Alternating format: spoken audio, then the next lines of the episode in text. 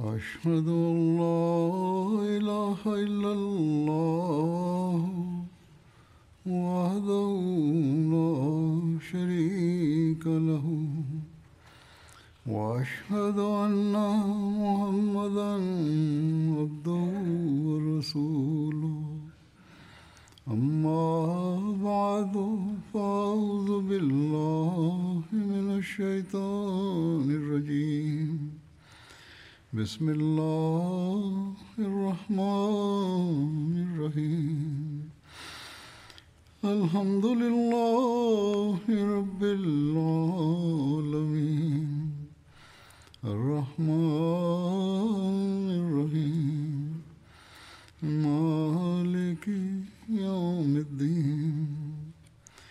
إياك نعبد وإياك نستعين. اهدنا الصراط المستقيم.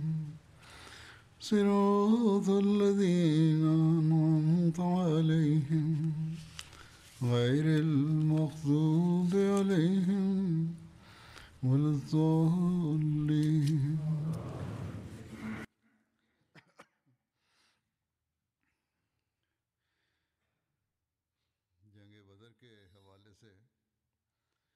Относно битката при Бадър и животът на Хазрат Мухаммад и неговите последователи се споменава тези седмици.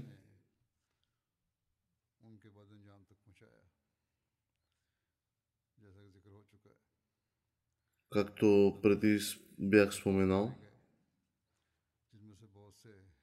около 70 меканци са били убити в битката при Бадър. В Сахи Бухари може да намерим относно а, историята на тези меканци, много от които са били вождове. Записано е, че преди какво е било състоянието на тях и след това при промяна как са били. Записано е, че веднъж, когато светият пророк Хазрат Мухаммад салалаху алейхи веселам кланял молитва до Каба и бил в съджда, в земен поклон. Някои от жителите на Мека, а, които били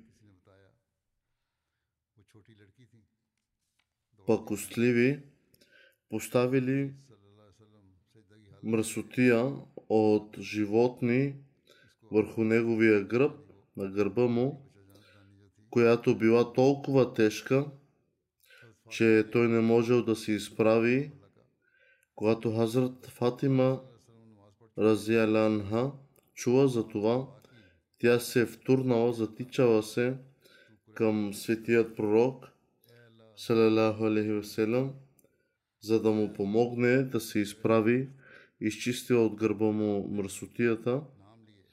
Когато светият пророк, салалаху алейхи васелам, най-накрая успял да стане, светият пророк се помолил на Аллах да вземе тези хора на отговорност. След това той взе имената на някои от много видни макани и същите тези хора по-късно бяха убити в битката при Бадър. Инструкциите на светият пророк салалаху алейхи васелам относно вождовете на Мека преди битката дори да започне, светият пророк салалаху алейхи показал на сподвижниците си къде ще бъдат убити на тези мекани и къде ще се изсипе проклятието на Аллах над тях.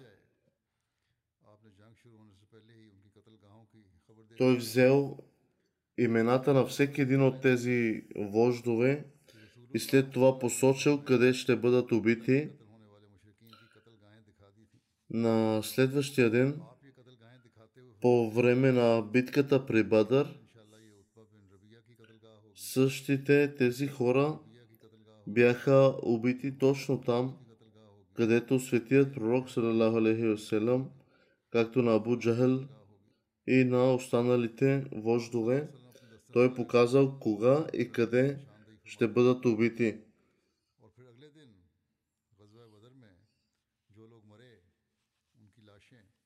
След битката при Бадър, светият пророк Салалаху Алейхиселем наредил телата на меканите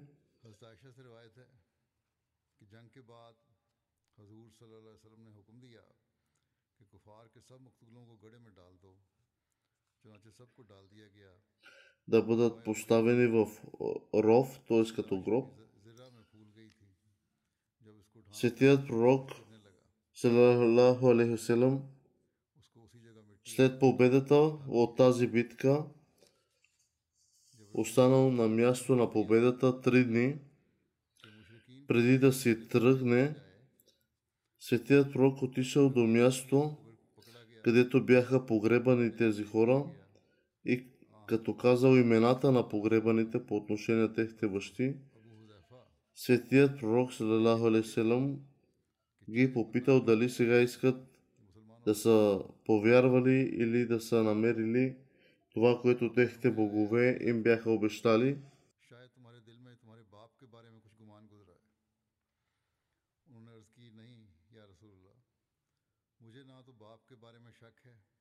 Някой попитал защо светият пророк Салалаху им говори, ако те дори не могат да, да го чуят, Светият пророк Салалаху Селам им каза, че те го чуват по-добре от него.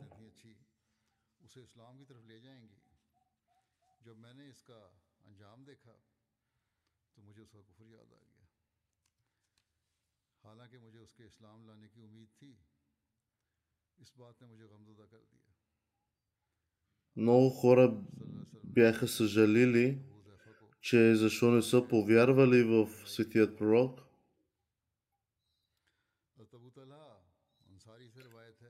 Хазрат Абу Талха предава, че светият пророк салам, в денят на Джанге Бадър е наредил на 24 души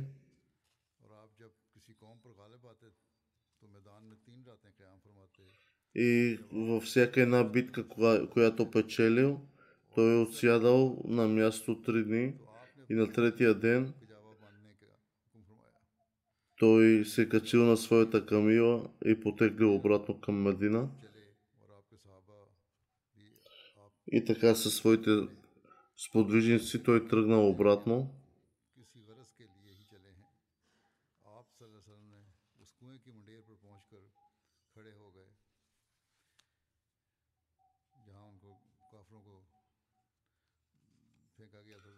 Той, светият пророк, пристигнал до един кладенец – и отново хвърлил поглед към тези неверници, които бяха погребани в един ров и говорил към тях, че сега какво бихте направили а, на, вашия, на вашите боговели бихте повярвали или на моя Бог и какво ви бяха обещали вашите боговели ще повярвате ли на моя?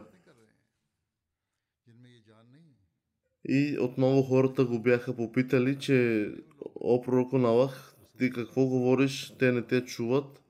Но той отговорил, те ме чуват много добре.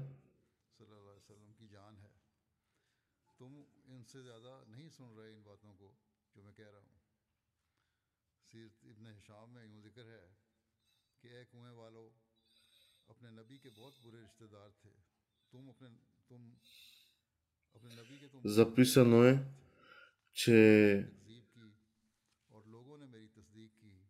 О хора, които имахте роднинска връзка с Светият Пророк, вие бяхте много а, лоши и много злоупотребихте с Светият Пророк –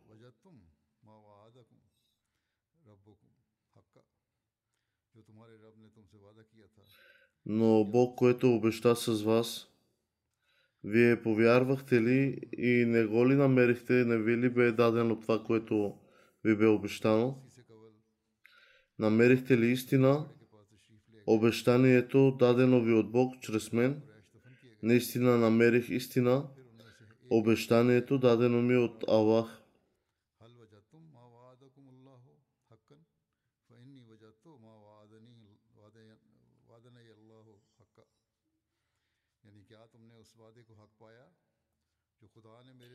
След това светият пророк добавил, о хора на пропаста, вие се оказахте най-жалките роднини на вашият пророк. Ти ме отхвърли, докато други свидетелстваха за моята правди, правдивост. Вие ме изгонихте от, от родината ми, а други ме закриляха вие водихте война срещу мен, докато други ме подкрепяха.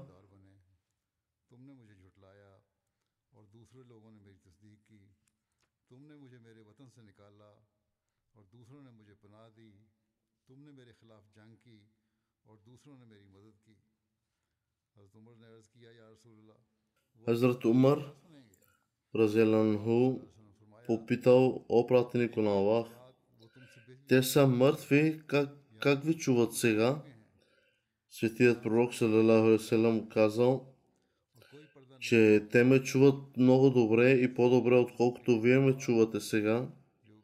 С други думи, те е достигнали състояние, в което цялата истина ставала явна и нямала вуал на тези думи, на светият пророк, които бяха написани по-горе, притежавали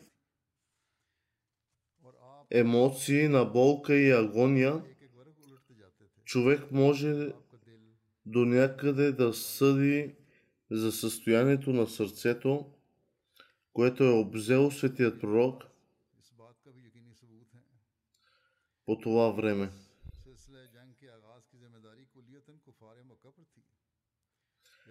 Изглежда, че е миналото и на противопоставянето на корейшите е било пред очите на светият пророк, така че по това време и в един свят на спомени,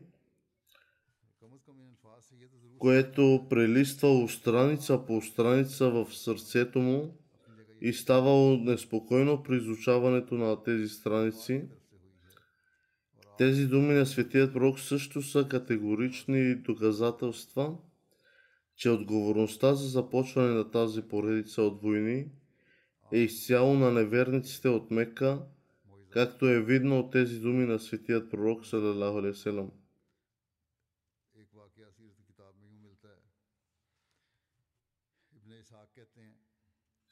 एक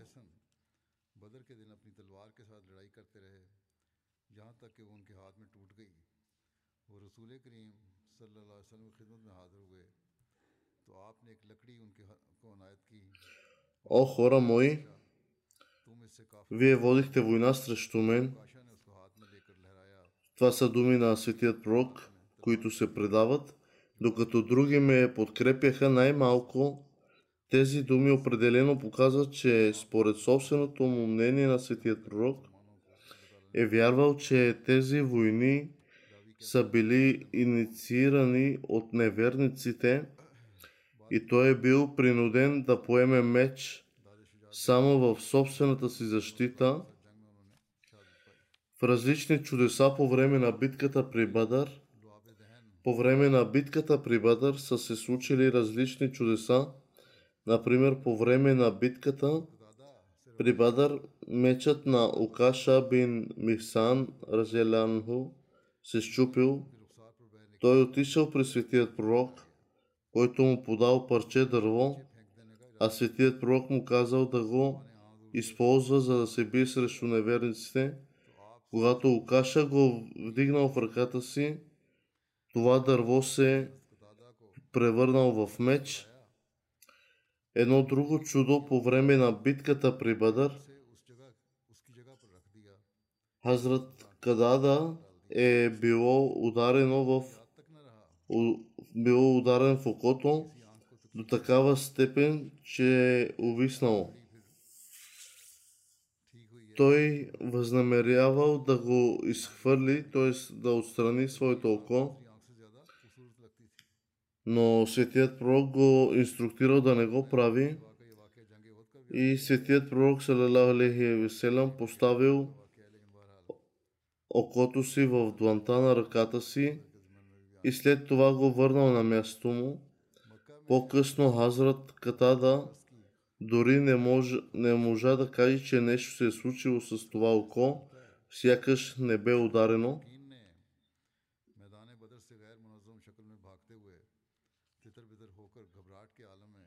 Тъй като меканите губеха, те се разпръствали, докато бягаха обратно към Мека от страх, когато първият Макан пристигнал обратно в Мека и го попитал как е протекла битката, той започнал да изброява имената на видните маканци, които бяха убити. Угба бин Рабия, Шеба бин Рабия, Абу Джахел, Умея бин Халъв и така казал, че те са убити Хората мислеха, че е полудял и той не знае какво говори, не му повярвали, но той ги уверил, че не е и че е видял тези неща в действителност със собствените си очи да се случват пред очите му. Маканите бяха изключително шокирани до толкова, че забраниха оплакването на починалия. В противен случай това щеше да, да даде удовлетворение на мусулманите.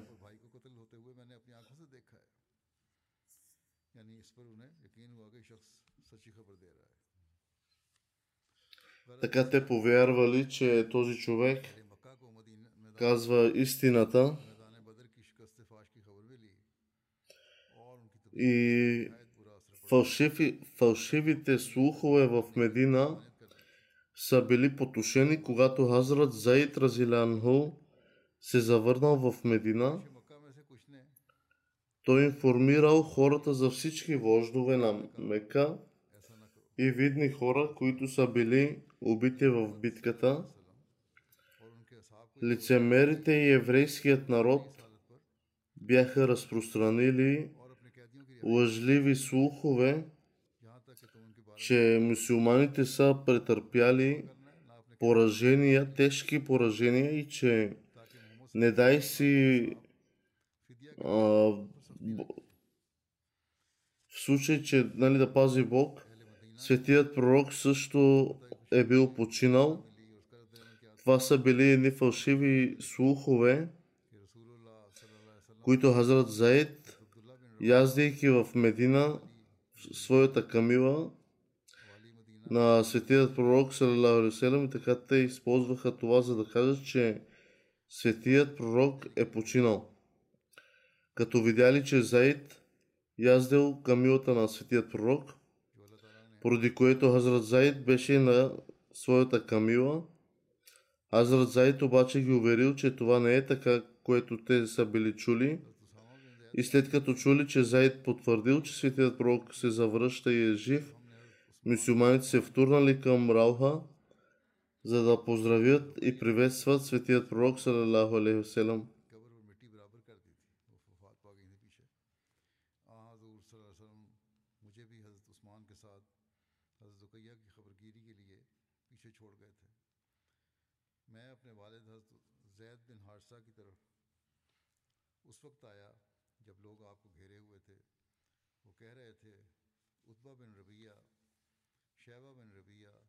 Abu Jahl bin Hisham, Zama bin Aswad, Abul Bakhtari, As bin Hisham.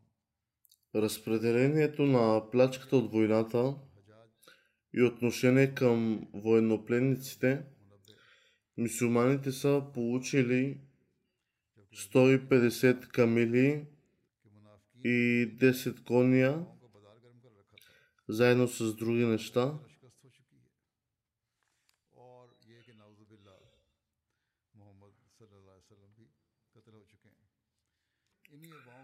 Но тези слухове, които се носили, че светият пророк е починал,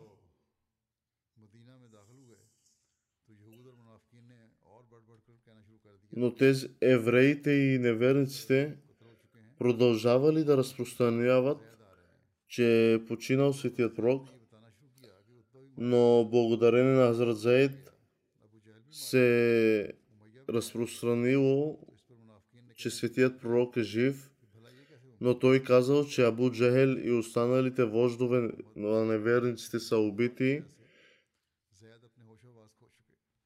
и заед с пълен глас казал, че светият пророк е жив и той ще се върне сред вас скоро.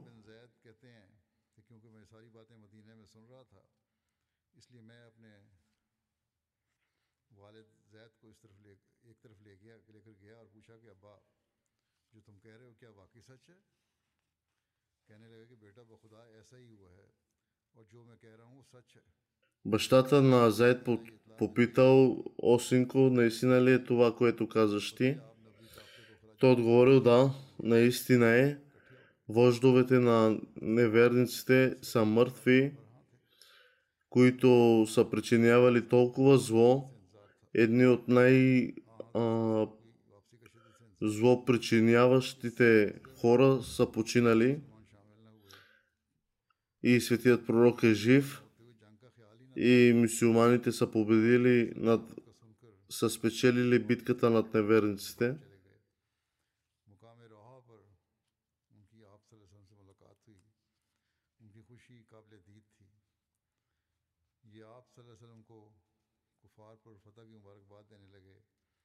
پھر رسول اللہ صلی اللہ علیہ وسلم مدینہ تشریف لائے وہاں موجود تمام مسلمانوں نے آپ صلی اللہ علیہ وسلم کا استقبال کیا Така светият пророк се е върнал в Медина и всички мусулмани го посрещнали радостно и подобаващо. Разпределението на плачката от войната са били получени 150 камели, дрехи,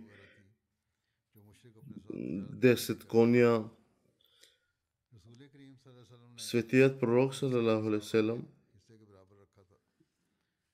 гарантирал, че неговият дял е равен като на този на сподвижниците. И имаше меч, който сподвижниците запазиха за светият пророк. Една от камилите на Абу Джахел също беше запазена за светият пророк. Някои разкази раз казват, че мечът също е принадлежал на Абу Джахел и е наречен Зулфикар.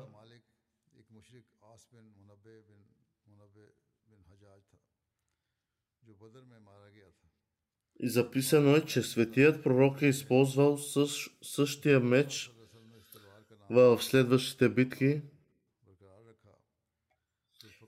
Също така е записано, че светият пророк е взел същата камила със себе си по време на договора на Худебия като жертвено животно.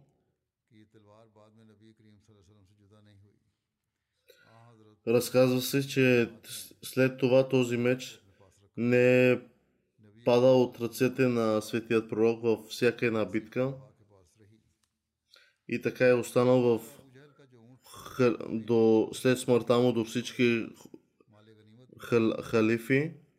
Този меч бе запазен от тях.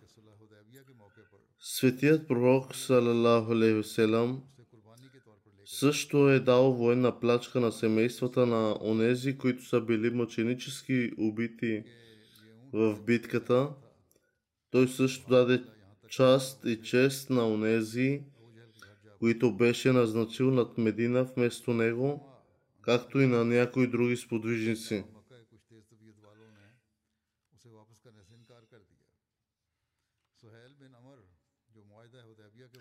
в различни разкази относно изкуплението, взето от военнопленниците.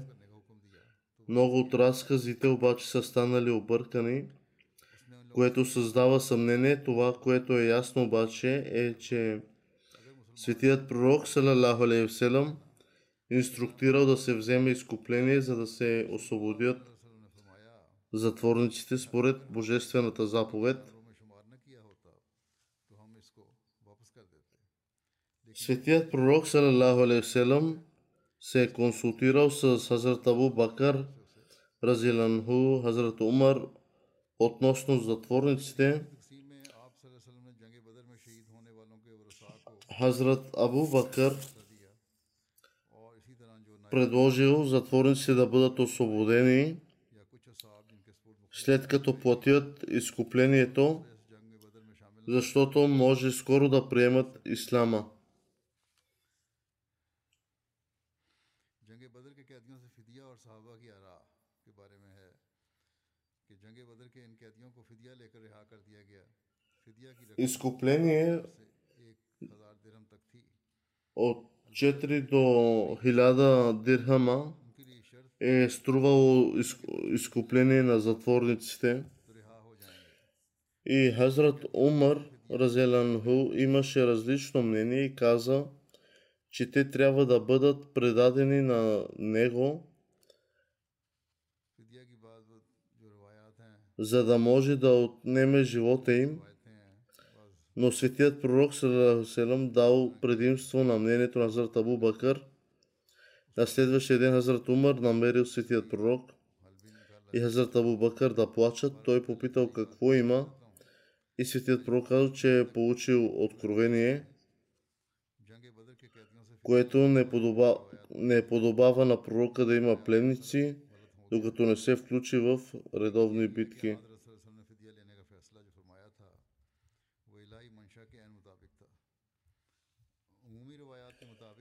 Но решението бе взето според заповедите на Аллах и не бе отне, отнеят живота на, на затворниците, на пленниците.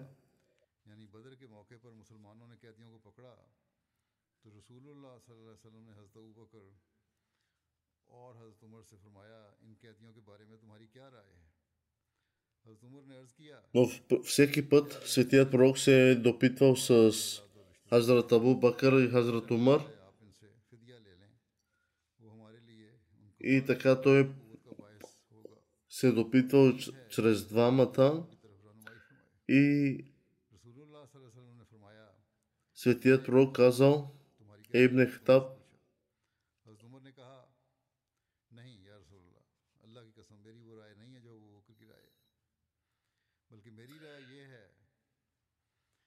мнението на двамата на Хазрат Умар и на Хазрат Абу Бакър били различни, докато Хазрат Умар искал те да бъдат убити, но светият пророк не е бил съгласен с мнението на Хазрат Умар, а по-скоро се съгласил с мнението на Хазрат Абу Бакър.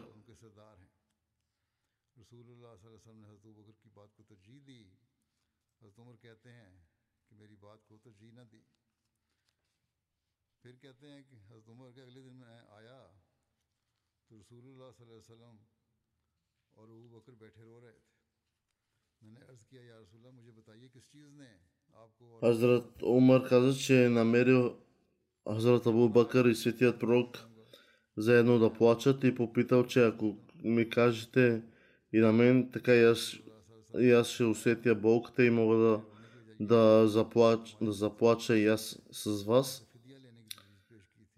но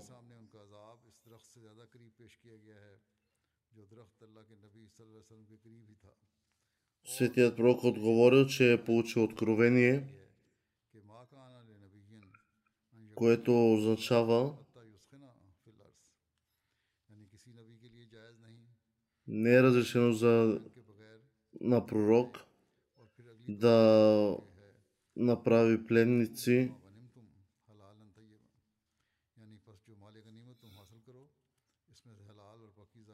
освен което е, са печелили като плачка от печелено, спечеленото от битката, като а, дрехи, животни и други неща. Това им е било хлял позволено, докато пленници, да имат пленници им е било забранено.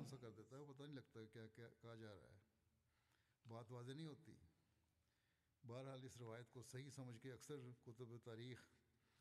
और सीरत और मुफसरीन ने बयान किया है कि अल्लाह ताला ने गोया जंग बदर की कैदियों से फिदिया लेने वाले फैसले पर नाराज़गी का इजहार फरमाया और हज़रत उमर की राय को पसंद फरमाया।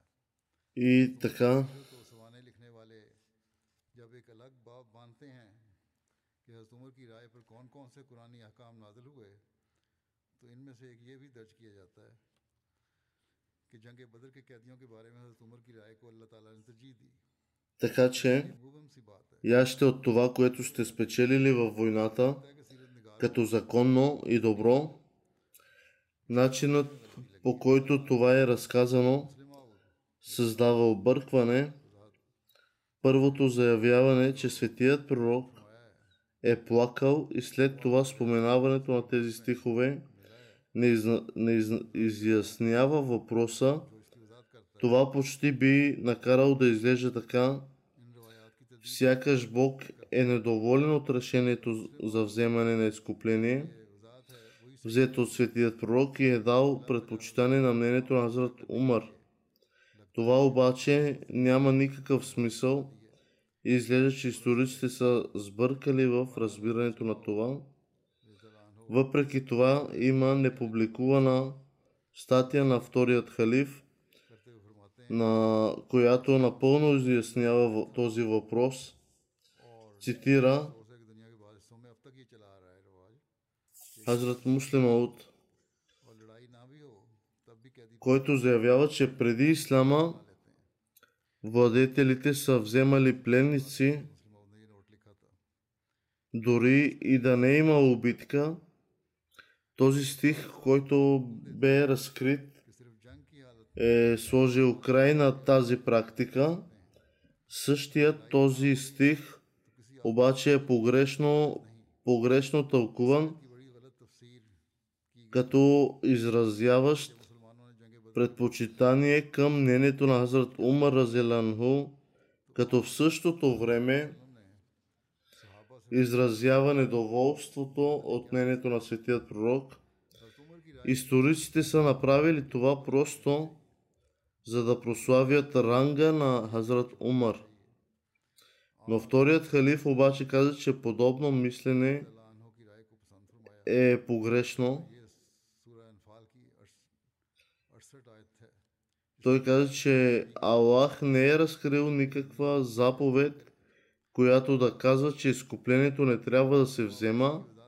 Следователно не може да има обвинение срещу светият пророк салалаху алейхи веселам в това отношение. Освен това, преди това събитие, светият пророк беше взел изкупление от двама затворници в Нахла и Аллах не изразил никакво недоволство по този повод. И след това, два стиха по-късно, Аллах прави законно вземането на спечеленото от битките – от войните, как е възможно Аллах да обяви богатството за законно, като след, но след това да, да приеме изкупление за незаконно. Следователно е ясно, че този стих няма нищо общо с мнението изразено от Хазрат Умар, а по-скоро е просто да установи принципа, че пленниците трябва да бъдат вземани само след битка.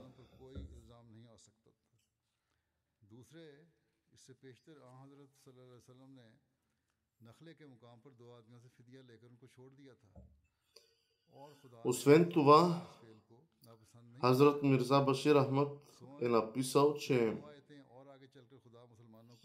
когато светият пророк Салалаху се върнал в Медина, той потърсил съвет какво трябва да се направи с затворниците.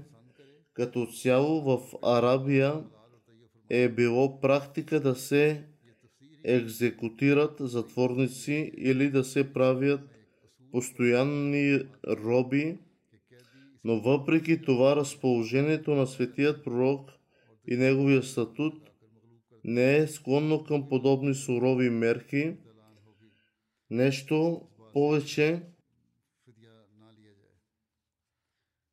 никакви божествени заповеди в това отношение също не са били разкрити. А Хазрат Абу Бакър каза, че според мен те трябва да бъдат освободени срещу откуп, защото в крайна сметка те са наши братя и роднини.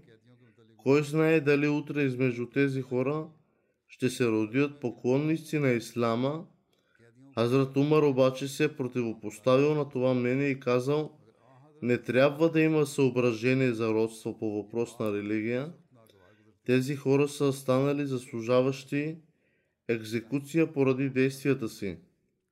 Но мнението, ме, моето мнение е, че всички трябва да бъдат екзекутирани в интерес на истината.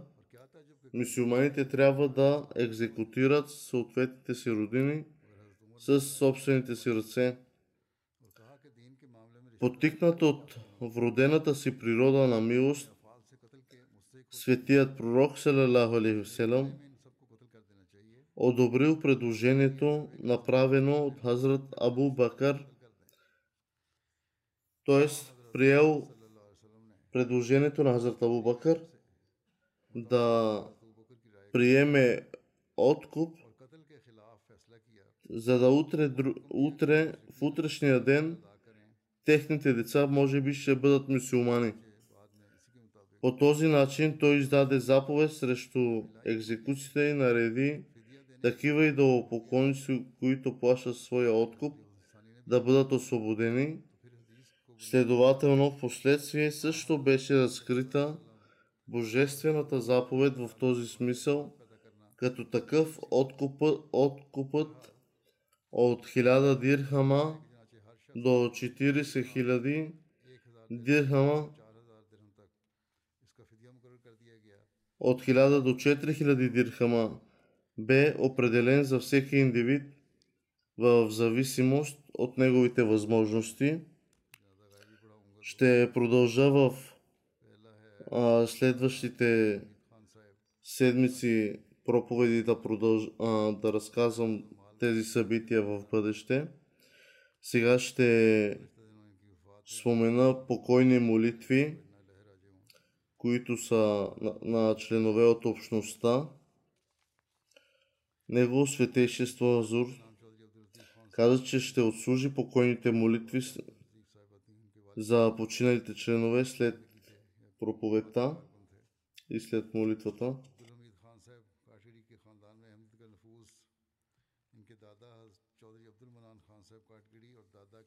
Първият член, който е починал е Абдул Хамид хан, Абдул Хамид хан, който бе мисионер и Найб Назъм Мал, т.е. заместник а, директор на финансите в Пакистан. Той е служил като мисионер на различни места в Пакистан и Уганда. Той е служил на общността в продължение на 40 години. Неговите деца, дъщеря и син. Синът му е президент на Мисулманската младежка асоциация в Дания. Докато беше в Уганда, той е служил с голяма страст и искреност той се изправил пред големи трудности.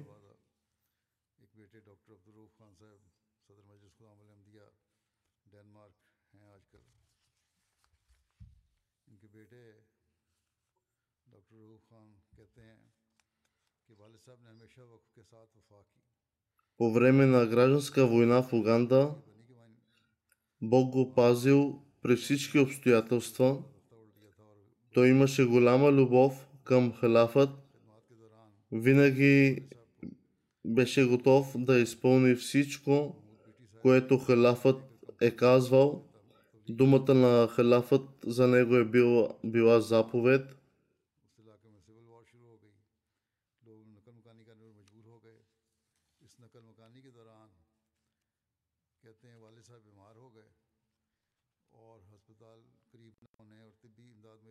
По това време той се бил разболял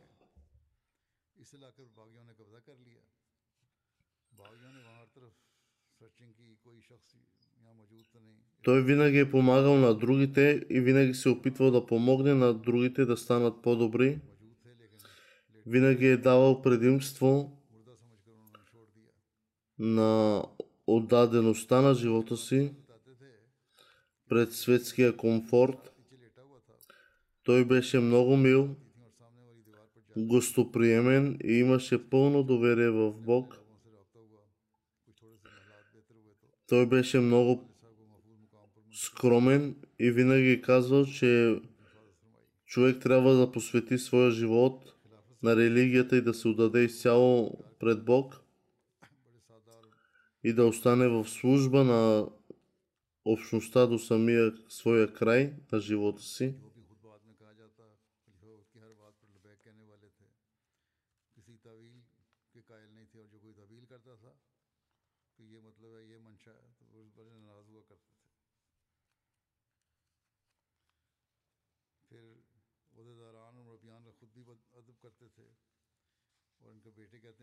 Много хора са го уважавали.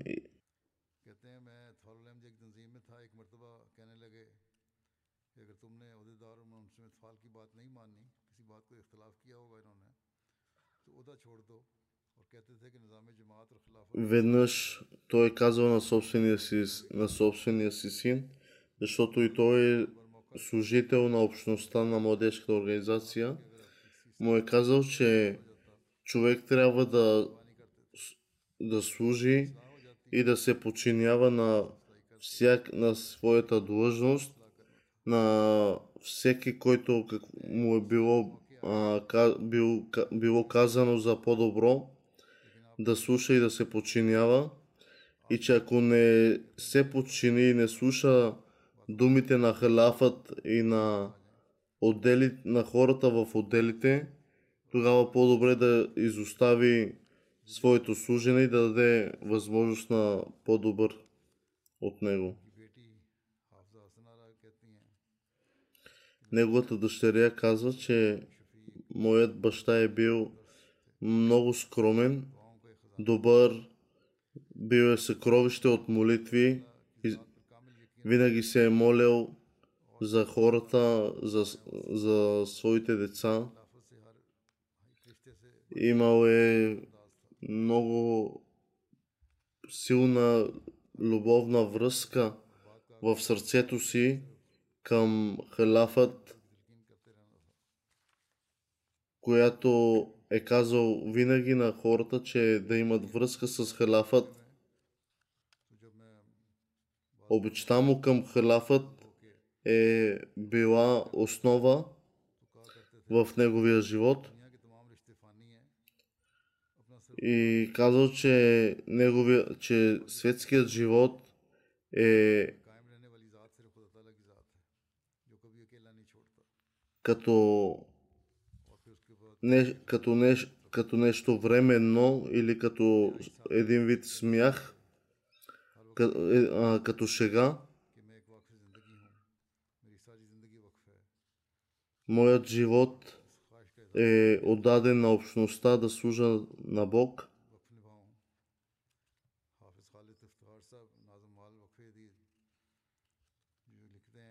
Неговите колеги са написали, че са служили близо над 20 години, са работили с него. Той е бил предан на своята служба и е поверил своя живот изцяло истински в служене на по пътя на Аллах.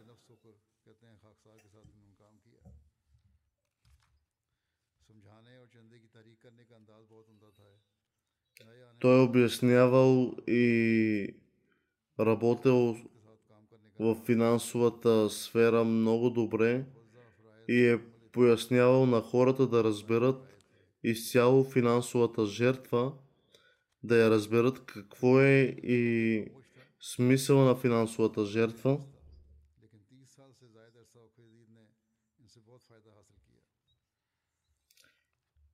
На, на 30 години той е придал голям блясък в а, финансовите жертви на Вакфи Джадид.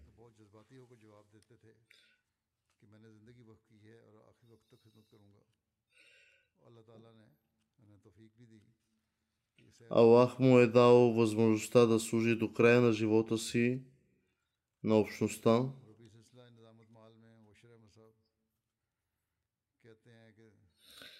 Той винаги е съветвал хората да останат искрени и лоялни към халафът и никога да не прибягват до лъжа.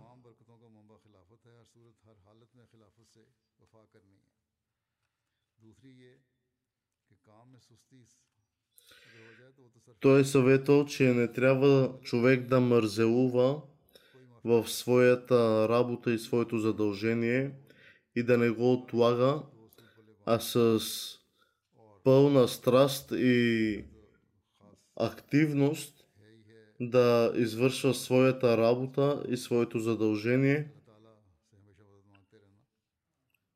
И човек трябва да търси винаги помощ от Оталах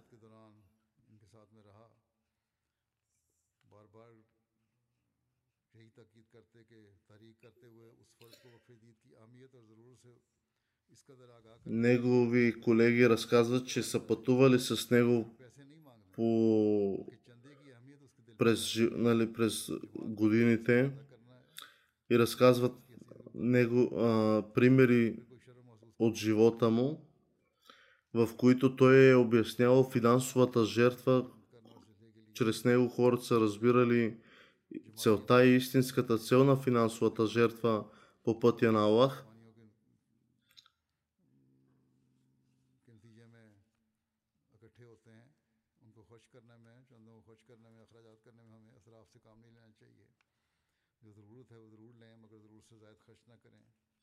Съветвал е хората да не прибягват до безсмислени разходи, а да взимат най-нужното и да бъдат спестеливи. Хазур каза, че ще се помоли Аллах да му даде опрощение и милост, да издигне положението му и да даде възможност на потомството му да продължи наследството на неговите добро, добри дела. Другото погребение е на Нусрат Джахан Ахмад. Нусрат Джахан Ахмад е съпруга на Мубашар Ахмад, мисионер в САЩ.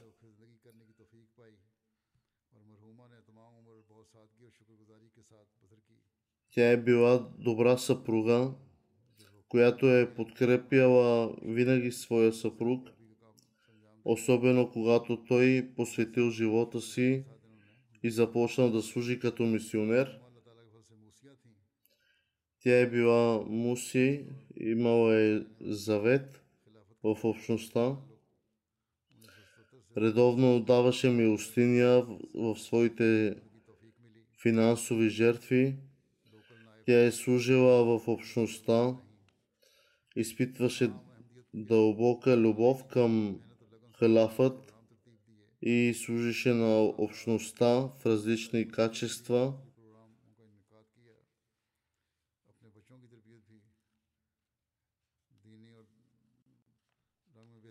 Тя е била активна членка в общността, възпитава, възпитавала е своята, своите деца. участва активно в програмите на разпространение на ислама. Тя е оц- оставила свои два сина и две дъщери.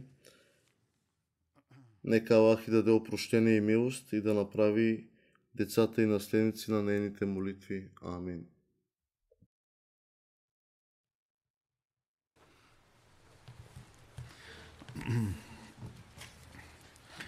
الحمد لله الحمد لله نحمده ونستعينه ونستغفره ونؤمن به ونتوكل عليه ونعوذ بالله من شرور أنفسنا ومن سيئات أعمالنا.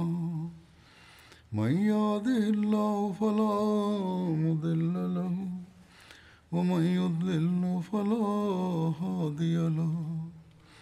ونشهد أن لا إله إلا الله. ونشهد أن محمدا عبده ورسوله.